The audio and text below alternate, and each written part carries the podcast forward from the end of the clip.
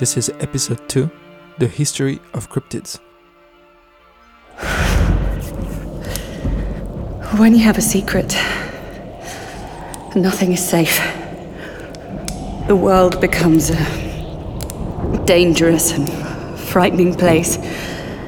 One filled with trapdoors and distorted mirrors, ready to open up and swallow you whole.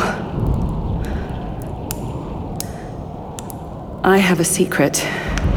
I've kept it for a very long time now. So long I can't recall who I was without it. That's how I lost my way, I suppose. I held the secret close, clutching it to me until everything around me became thin and distorted. But now, I have no choice. I must tell the truth before I can no longer distinguish between what is real and what is an illusion.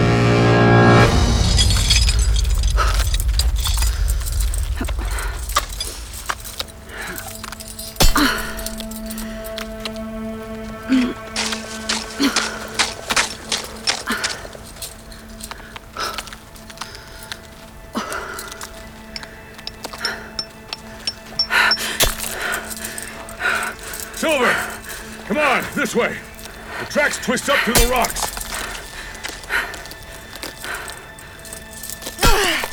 Here, give me your hand.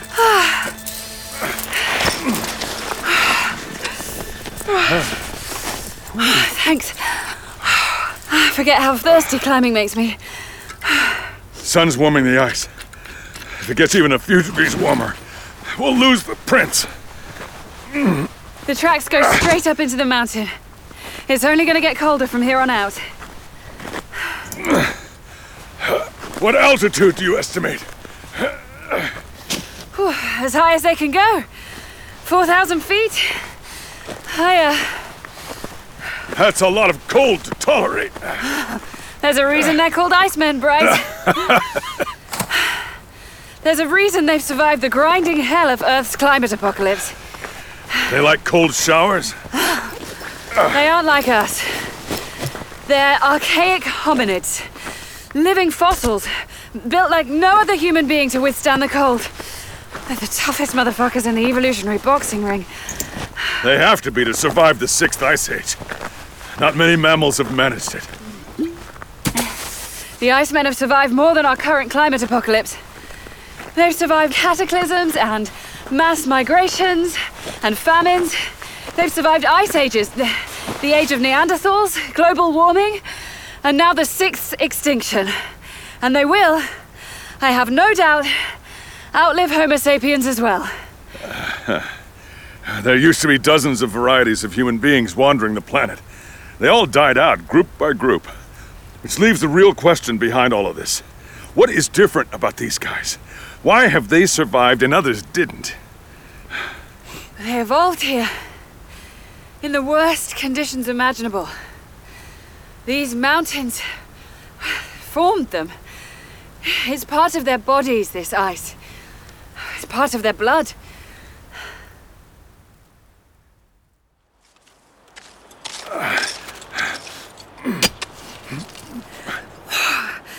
You're a strong climber.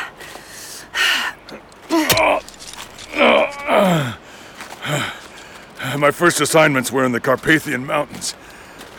I wasn't nearly as high up as we are here, but I got a feel for living in the mountains. All that ice and snow, all that cold wind. It got into my blood, so to speak. I sometimes wonder if our work is designed for that. To get into it, to get into the blood and take over our lives. I got you. Uh, don't struggle. I'm pulling you up now. Oh.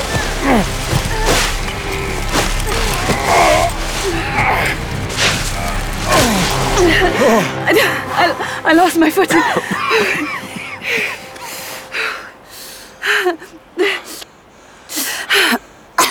you Gotta watch your step up here. It happened so fast.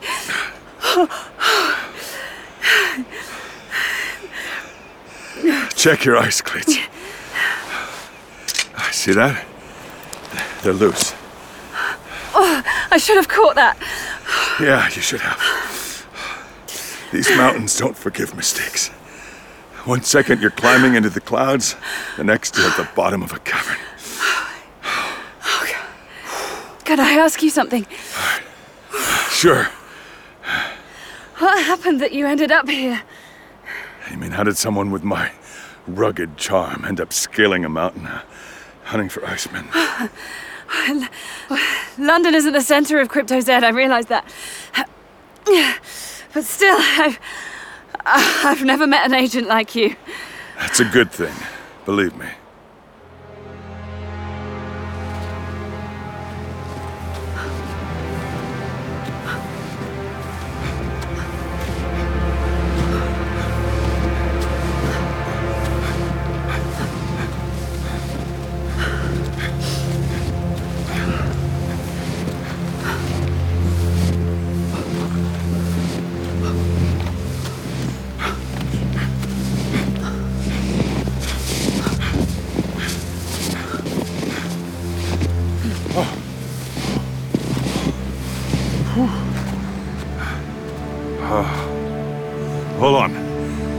See the prints?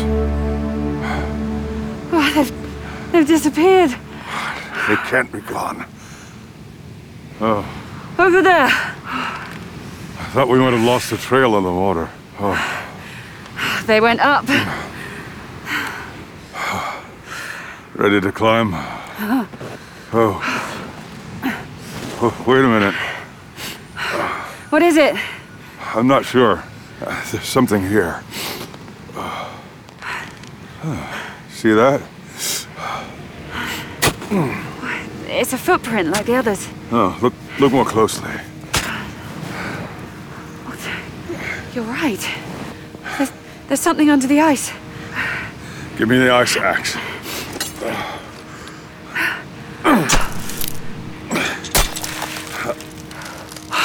Let me see. Is that a tooth? A claw? It looks like. Oh, oh my god! It, uh, it's a toenail! Oh, what? It must have fallen from one of the creatures. Yuck. Look, do, do you see how thick this coat of nacre is? How glossy? It's, iridescent. It's like mother of pearl. Not exactly the same, but similar. Mollusks make mother of pearl by secreting minerals. The minerals harden to form a layer that protects them from parasites. It's incredibly strong and durable. The formation of this material is one of the great mysteries of the natural world. I'd say this toenail is pretty damn mysterious. Agreed. Its conical structure is due to the unusual shape of the creature's second toe, the hallux, which is their signature trait. Thus, Bigfoot. A misnomer, but understandable when you look at the size of this toenail. Never seen anything like it.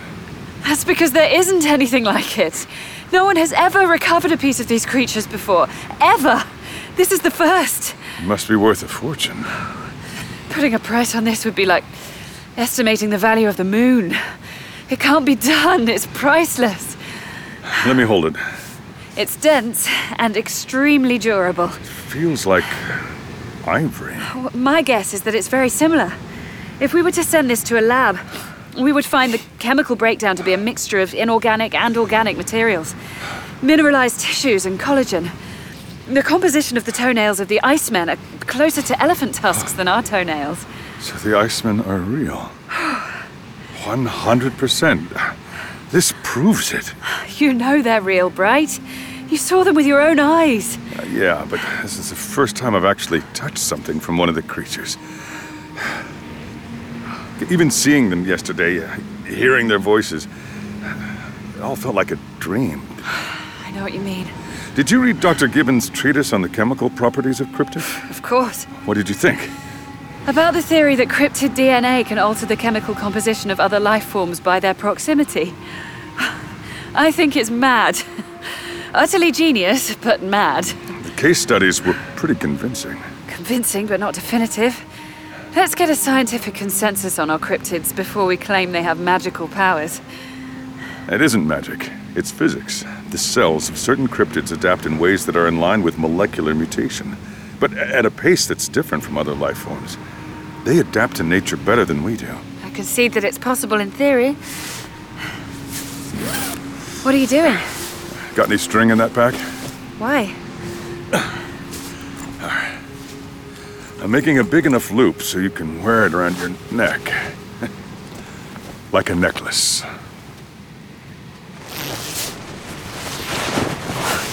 What are you doing? Put your coat back on. You asked me earlier why I'm here. Okay, I get it. You can handle the cold. This is the answer. Oh, Do- Dr. Bright, I. I'm sorry. How did it happen? From the look of those scars, were you in an accident? You could call it that. You must have suffered immensely. what kind of accident? It doesn't look like a simple injury. A wolf. A wolf did that to me. You encountered a wolf. That's impossible. They're extinct. I really should have died, to be honest. I was alone, but I was lucky, and a hunter found me an hour or so after I was attacked. He heard me whimpering in pain. He took me to his cabin and kept me alive until he could get me to a hospital. Surely you were working with other agents. They were there too. We had information that a wolf pack had been sighted in the mountains. As you can imagine, we didn't believe it. But, but I needed to see for myself. I wasn't careful. Didn't think I needed to be. I can't begin to imagine the difficulty of recovering from that. After I'd healed, I didn't want to go back to Crypto Sea. I went the opposite direction. University? A monastery. A life of contemplation and prayer. I joined the Franciscan Brotherhood. I became a, a monk. what? I don't seem like the spiritual type? Um, it's, it's hard to picture you in a robe. I ended up leaving the monastery. I was in the northernmost regions of the Carpathian Mountains, where wolves can get as big as lions, sometimes as heavy as 200 pounds. I think I read a paper about this. About how these oversized wolves had all the classic properties of. A lycanthrope. Yes. The Wolfman. Half wolf, half human. Yeah. I wrote that paper. Are you saying that a werewolf did that to you? Smoke? Never. Yeah, me neither.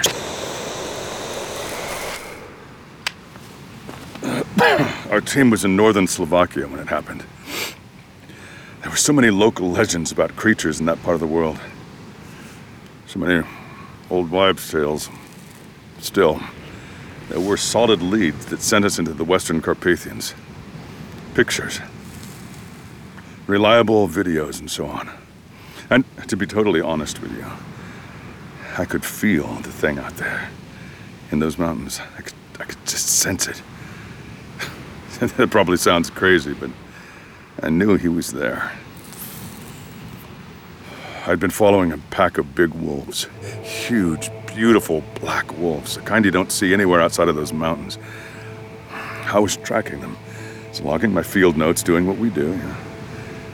And then I started to come across strange things. One morning I found a burned down fire. There were bones from an animal, suggesting that that fire had been used for cooking meat. Hmm. But strangest of all, all around the site were those same strange prints. No human prints at all. You think a wolf was capable of creating and using fire? It sounds fucking insane, I know. Except something attacked me. Something? It came at me from behind, so I couldn't get a good look at it. It hit me hard, knocked me down. From that point on, I lost consciousness. It could have been a man then, not a werewolf. And according to the doctor who treated me, there was a tooth lodged in one of my ribs. A tooth? Yeah. It broke off while the thing was biting into me. It's probably why it took off and left me alive. Here. This is it. It's similar to a wolf's tooth. But after it was analyzed, we found it was too big, too sharp to belong to any of the wolf species we've ever documented. Is that why you made me the necklace? If you ever doubt yourself or what you saw, hold on to it. Agent Bright was right. Belief is the only thing that will get us through this.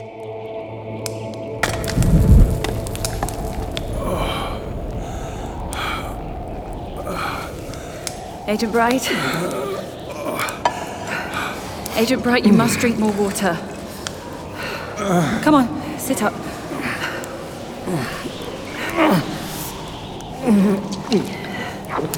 Is that better? Better. I'll tighten the bandage. Ah! Ah! You need to keep your leg elevated. You've got to hold on a little longer. Here. Eat this. It's the last of the dried food I brought.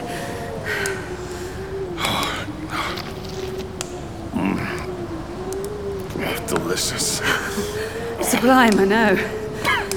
Eat it all. I'll, I'll go out and try to scavenge something as soon as the sun comes up. If we live until then. I am not dying here. This isn't the end for us. If we die here, Silver, all of this is for nothing. I know. I know. Stop it. Stop moving. Promise me you'll record everything we saw. Everything you experienced, Jane. Make a record of the truth. I promise. Start from the beginning. Now. I was 15 years old when I encountered the Iceman. That July, we were in Courmayeur, a small rustic Italian village at the highest point of the Aosta Valley. It wasn't the most popular village, but when snow falls more than 200 days a year, skiing was one of the few ways to make the best of things. But one day, in one of my mad dashes down the mountain, I thought I saw a hawk flying in the sky. It was such an unusual, even impossible sight. I will never know if there was actually a bird or not. I hit a rock and fell. I wasn't seriously injured, but I had twisted my ankle. I tried to get down the mountain, but it was impossible. And so I found an exposed outcropping of rock, pulled myself onto it, and waited. It was midday, many hours before dusk, and I knew that once my parents realized I was missing, they would search for me. I wasn't afraid. Until a creature stepped from the forest. It arrived like the sun, gliding over a sheet of ice. A thing so white and ethereal that it seemed, at first glance, little more than a swirl of light in the wind.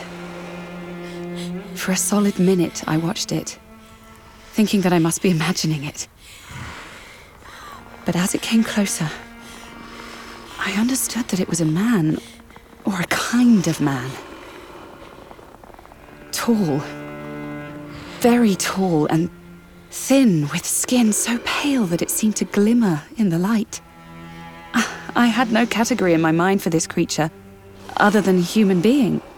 But as he approached, I began to understand that this man was not one of us, but another life form altogether. He was covered in fine white hair. The glimmer I had seen at first glance revealed itself to be the brilliant refraction of ice crystals frozen in his hair. I would later learn that a particular oil coats the skin and fur of the creatures, giving them a shimmer that, in certain exposures, seems to sparkle like glitter, as if the creature is lit from within. It approached and looked at me, his blue eyes enormous, his expression thoughtful, as if he were as fascinated by me as I was with him. He said something I couldn't understand. Sim. I would later know this to be a greeting in the Iceman language. The sound of his voice was soothing and friendly. I slid forward on the rock, pushing myself toward him as he approached. When he held out his hand, I took it. He carried me into the forest, and my life would never be the same.